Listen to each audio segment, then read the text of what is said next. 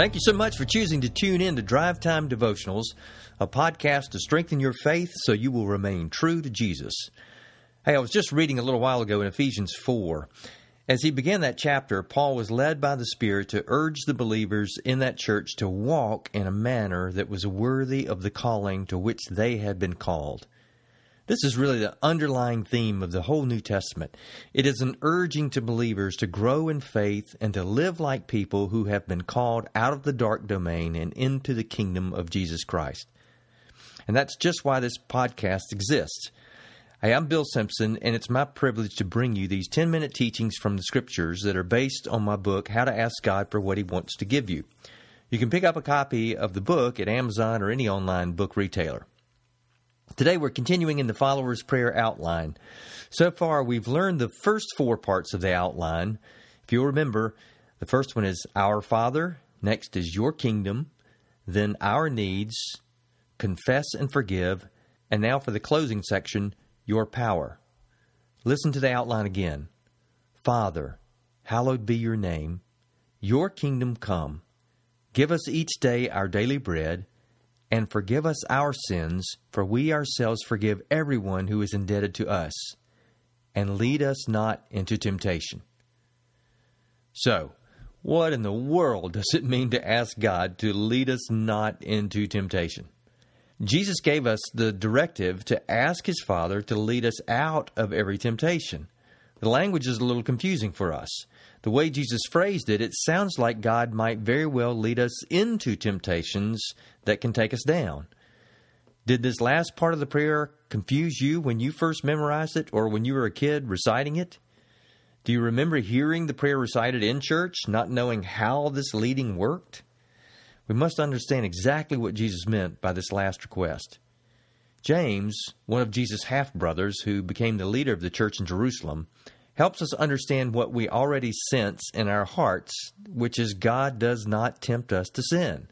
He wrote this Blessed is the man who remains steadfast under trial, for when he has stood the test, he will receive the crown of life, which God has promised to those who love him.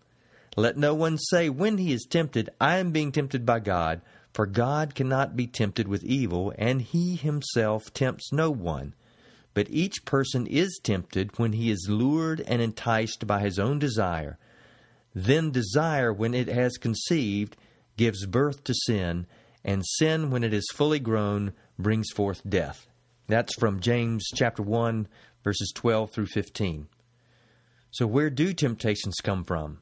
Temptations to sin are all around us in society. They come from the me monster within us and from Satan and his evil domain.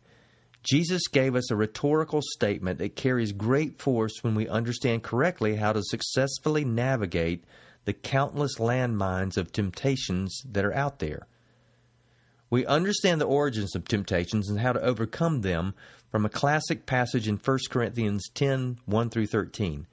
In this passage, the Apostle Paul reminds us that God preserved the Hebrew Scriptures, what we call the Old Testament, in order to give us instruction to reveal to us his ways and to give us examples of both how to live and how not to live.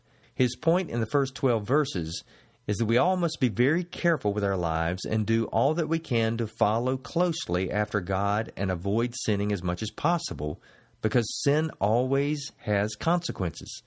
Sometimes those consequences are catastrophic, sometimes they are not so great. But all sin is rebellion against God, and it always costs us something. So, our best choice is to not sin. But we all fail at times. We know that full well. So, how can we improve? Here is that powerful 13th verse in that passage from 1 Corinthians, and it would serve you well to memorize it. No temptation has overtaken you that is not common to man. God is faithful and he will not let you be tempted beyond your ability. But with the temptation, he will also provide a way of escape, that you may be able to endure it. What an encouraging truth. We don't have to sin. So, how can God keep us from being tempted beyond our ability, as well as give us a way of escape if He is not present with us? That is the core of this truth. God is with us. The psalmist wrote, God is our refuge and strength, a very present help in trouble. That comes from Psalm 46 1. Jesus promised to everyone who trusts in him that he would never leave them or forget about them.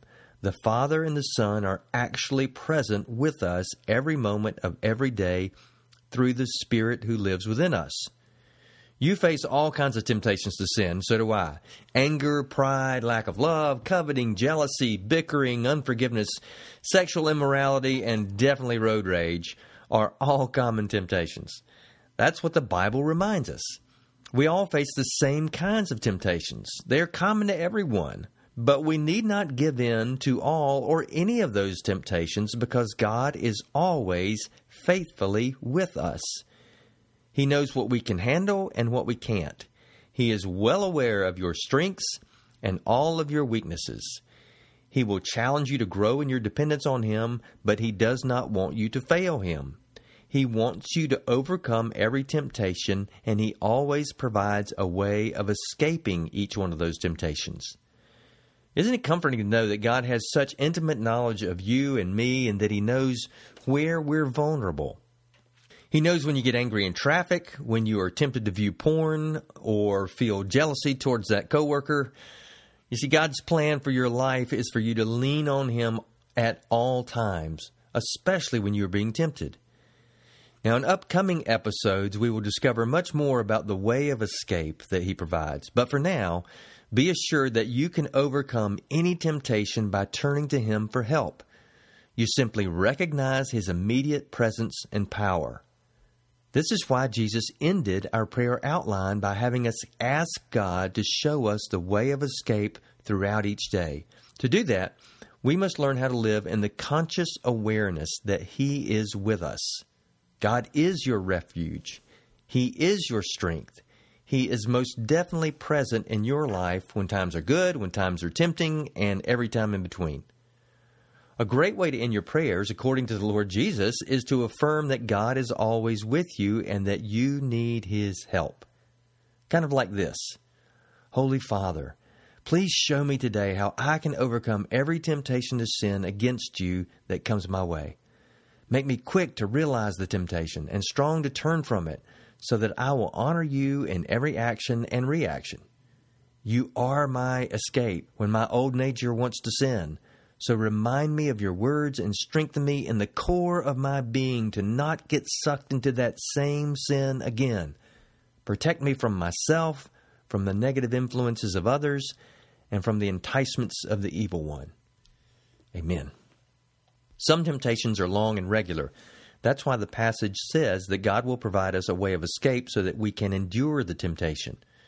You can prevail and persevere through continuous waves of temptations. You can stand strong against the same temptation that's been dogging you for years. But you can't do it on your own. You need God to be your very present help in those times of temptation. You need to acknowledge that He is with you and that He is for you and that you can overcome it through Christ who strengthens you. I am absolutely convinced that the best discipline any of us can practice is to learn how to live in the constant awareness of God's presence. Develop the habit of thinking about God throughout your day. Take control of your thinking to remind yourself that you live every moment under His watchful eye. Realize that you don't ever do anything with another person one on one. A third person is ever present, always there, who is the Spirit of Jesus. That's why Jesus referred to him as our helper. The Greek word can also be translated intercessor, advocate, counselor, or comforter. It literally means called to come alongside someone.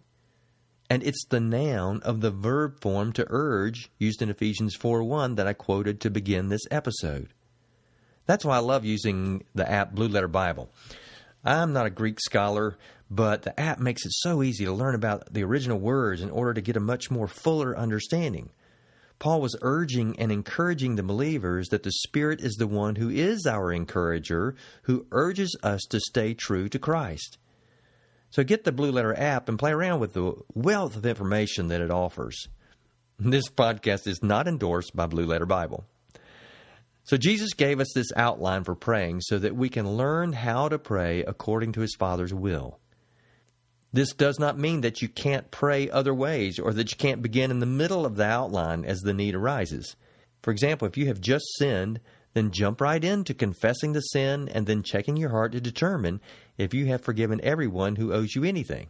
Realize that this outline is both the offensive and defensive weapon that Jesus gave us to use regularly when we carve out strategic time to talk with our Heavenly Father and when we need to flare a quick request or praise. Commit this outline to memory. Write it in your own words if that helps you. Keep it taped on your visor or to your mirror or your laptop. Do whatever you need to do to commit this outline of prayer to memory so that you can enjoy the fullness of the abundant life that Jesus came to give us in regular communication with your Father.